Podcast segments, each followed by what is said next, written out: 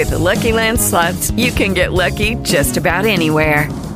This is your captain speaking. Uh, we've got clear runway and the weather's fine, but we're just going to circle up here a while and uh, get lucky. No, no, nothing like that. It's just these cash prizes add up quick. So I suggest you sit back, keep your tray table upright, and start getting lucky. Play for free at LuckyLandSlots.com. Are you feeling lucky? No purchase necessary. Void where prohibited by law. 18 plus terms and conditions apply. See website for details. It is Ryan here, and I have a question for you. What do you do when you win? Like, are you a fist pumper? A woohooer, a hand clapper, a high fiver. I kind of like the high five, but if you want to hone in on those winning moves, check out Chumba Casino. At ChumbaCasino.com, choose from hundreds of social casino style games for your chance to redeem serious cash prizes. There are new game releases weekly, plus free daily bonuses. So don't wait. Start having the most fun ever at ChumbaCasino.com. No purchase necessary. VGW. Void were prohibited by law. See terms and conditions. 18 plus. At just after 1 p.m. on May 14th, 2015, a neighbor called 911 to report a fire at 3201 Woodland Drive Northwest in Washington, D.C. The fire department rushed to the scene and were able to extinguish the blaze before it did too much damage to the large brick mansion. From the outside, there were broken windows and minor damage from smoke and flames. Inside, the firefighters quickly discovered the remains of multiple people. It's always a tragedy when a house fire causes the deaths of the people who live there. The only problem was that these victims hadn't died in the fire. This is Monsters.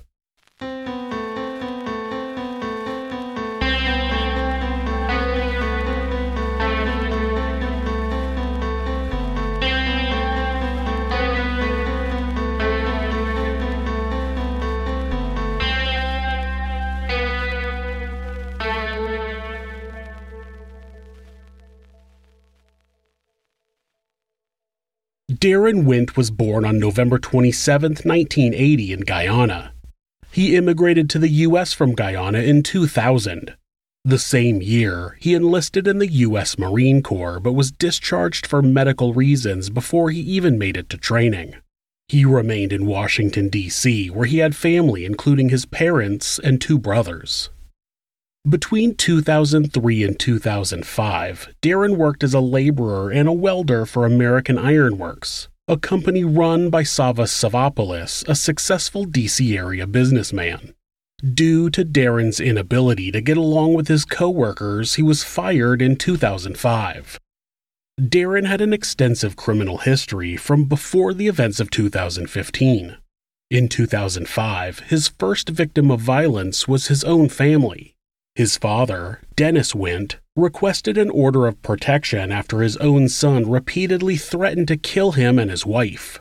He called the police to have Daron removed during the incident, and even though police were present, the young man stood in the street and continued shouting that he was going to shoot his father and stepmother. He then called a girlfriend and continued the threats on her voicemail. Just so you know, just put me out and call the police but this ain't over yet. So this might be the last time you talk to me. Because when I leave here and I go back in the house, I'm going to kill each and every last one of them. I'm going to shoot each and every last one of them in the head. Because I always say this I did too much. Too much for these people. And if I got to go, they're going to go with me too. So I'm sorry. Bye. Daron served 10 months in prison for assault in 2008. He went back to prison after his girlfriend at the time reported multiple incidences of abuse. They included being thrown into a wall, thrown to the ground, and being repeatedly hit on her legs with his fists and a belt. In 2010, Daron pleaded guilty to malicious destruction of property. He had broken into a woman's apartment where he stole a television and vandalized her car. He later called the woman and said, quote, I'm going to come over there and kill you, your daughter, and your friends. He also bragged, saying things like he was good with a knife, not afraid of the police, and he could kill them easily. Another incident in 2010 would leave authorities scratching their heads five years later. Daron was arrested after police found him hiding behind a dumpster near the headquarters of American Iron Works. He had a two foot machete and a BB gun in his possession, but at the time, authorities didn't know there was a connection between him and the company. The weapons charges were dropped when Daron pleaded guilty to possessing an open container of alcohol. Savas Savopoulos was born on September 25, 1968, the son of a Greek immigrant. His father, Philip Savopoulos, came to the United States to study engineering at the University of Maryland. He settled in Washington, D.C., where he founded American Iron Works in 1948. The company was successful, but it wasn't until Savas took over the business in 1995 that it really began to take off. He turned American Iron Works into a multi million dollar company that only took on large construction projects. Savas actually studied law at the University of Maryland but never practiced. He always worked with his father until finally taking over the company. He married his wife, Amy, in 1993, and the couple went on to have three children Abigail, Katerina, and Philip. Savas and Amy participated in establishing the American Institute of Welding, an organization offering a fresh start to people who had lost their jobs. On May 13, 2015, Daron Wint gained entry into the Savopoulos home, and what happened inside over the next 24 hours can't be confirmed. It's believed that he cut the phone line and then entered the house where their housekeeper, Veralicia Figueroa, who went by Vera, was finishing up her workday. Their son, Philip, was in his room as he had stayed home from school that day. An employee at a dog grooming company had tried to call the home at 3:15 p.m. to confirm an appointment for the following day and said they got no answer. It's thought that the call was made not long after Daron had cut the phone line. At 3:25 p.m., Amy was seen walking home in their neighborhood. Once she arrived, she was assaulted by Daron, who would have already had Vera tied up. It's unclear how he restrained Philip, but he would have easily been able to overpower the boy and subdue him. At 5:30 p.m., Amy called her husband and asked him to come home. This call is believed to have been forced so that Savas would come home, since he was an important part of Daron's plan. Once Savas was home, Daron now had most of the family and their housekeeper held against their will, which he could use to extort money out of the Savopoulos family. Fortunately, 19 year old Abigail and 16 year old Katerina were both away at school. There's no way to know what happened in the house that night, but we do know that Savas sent a message to their other housekeeper to tell her not to come to work the next day. That message was sent out about 9 p.m. At about 9:30 that evening, Domino's Pizza was delivered to the house. It was reported that the pizza was ordered by a woman, believed to be Amy, and was paid for with her credit card. The delivery instructions were for the food to be left on the front porch. At some point, Daron threatened the family into agreeing to give him $40,000 cash, and they spent the night developing a plan to get the money. The following morning, Savas called an assistant, Jordan Wallace, and asked him to pick up a package from the bank and bring it to his home. Savas called the chief financial officer of American Ironworks, Ted Chase, and asked him to okay a cash withdrawal from the bank in the amount of $40,000. Savas explained that he was going to an auction for construction equipment and was planning to make some purchases. Ted would later testify that it was unusual for Savas to request money in cash, but he seemed normal and calm, so he didn't really think anything of it. While Jordan was picking up the package, Amy texted their other housekeeper to ensure that she was not coming to work. Vera's husband showed up at the house at around 9 a.m. looking for his wife. He knocked on the door but got no answer and left. Savas later called Vera's husband, telling him that Amy was sick and Vera had taken her to the hospital. Then Savas sent a message to his assistant instructing him to put the package on the front seat of his Porsche in the garage and not to knock on the door as he would be in a conference call. Jordan delivered the cash to the Savopoulos home just before 10:30 a.m. At some point over the following 3 hours, Daron killed all four occupants of the home. He strangled both Savas and Vera and beat all of them with a baseball bat. Then he stabbed Philip multiple times, likely with a bloody samurai sword that was left at the scene. The last thing Daron did was to pour gasoline over Philip, who was laying on a bed in one of the bedrooms, and lit him on fire. It's believed that Daron stole valuables from the house and left in Amy's blue Porsche. He drove the vehicle to a church about 13 miles from the Savopoulos house and set it on fire. That location was only about 2 miles from Daron's parents' house.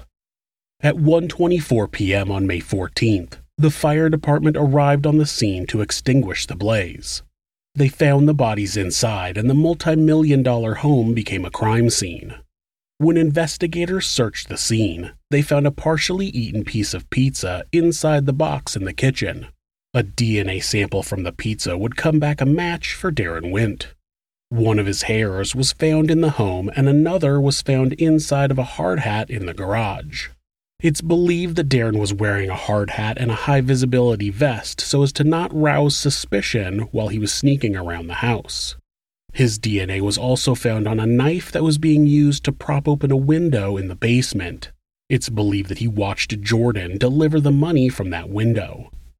When Amy's Porsche was located, there was a green construction vest inside that had Daron's DNA on it. In the early morning hours of May 16th, Daron's blue 2002 Ford Windstar minivan was found in the county just east of the Savopoulos home.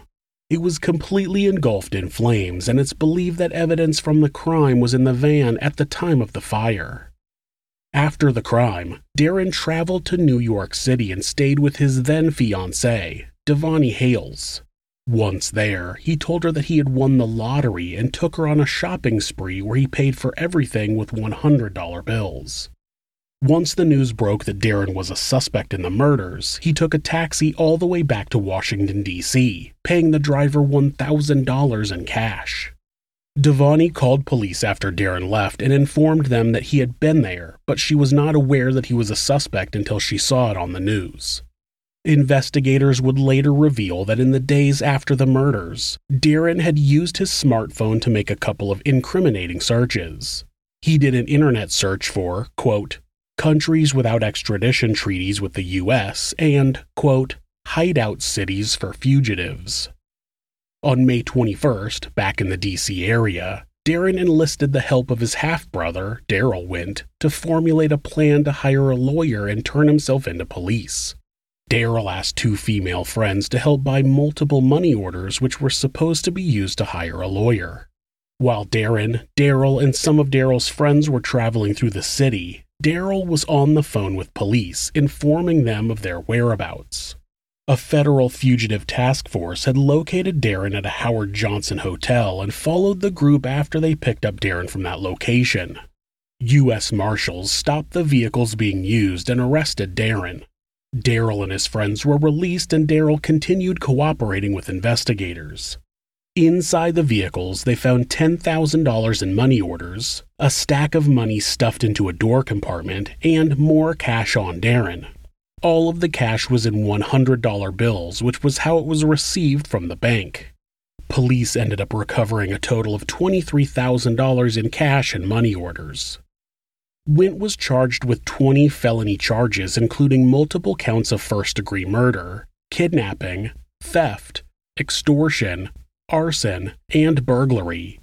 His defense argued that his brother and half brother were the ones who committed the crime, but intentionally made it look like Daron was the sole assailant.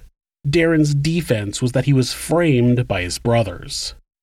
Daron took the stand and claimed that he thought he was being hired to do some drywall and painting work for his brother Stefan, who was going to pay him $100.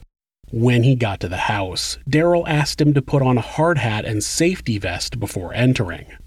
Once inside, he was told that he didn't need to do any work. Instead, he would be paid $300 if his brothers could borrow his van.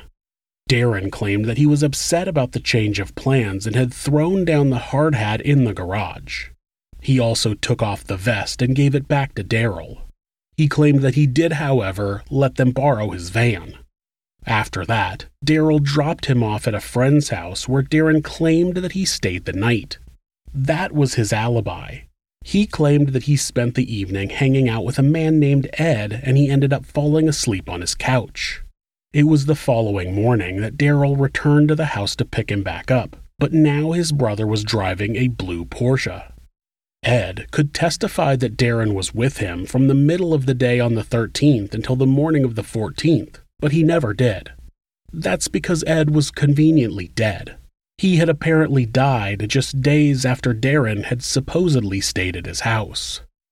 Daron continued to testify that Daryl picked him up the following morning at about 11 a.m. in the Porsche and took him to the Savopoulos home. Once inside, he said he was hungry and Daryl offered him some pizza. After taking a few bites, he threw the piece back in the box. He claimed to have not known there was anyone else in the home at the time. The problem with Daron's story, though, was that it didn't explain why his DNA was found on a knife in the basement it didn't explain where he got $23,000 plus all of the money he had already spent. It also didn't explain how two construction workers who were working on a house across the street saw a single black male with long dreadlocks duck into the Savopoulos garage on the afternoon of May 13th. On October 25, 2018, Daron Wint was found guilty on all 20 charges filed against him he was given four consecutive life sentences without the possibility of parole. He will never be released from prison. Like many people on this show, Daron was someone who wanted something for nothing. He couldn't maintain a job and couldn't control his temper, so he decided to take what he wanted from his rich former boss. In the process, he killed four people, including a 10 year old boy trading life for money seems to be a common act for a monster.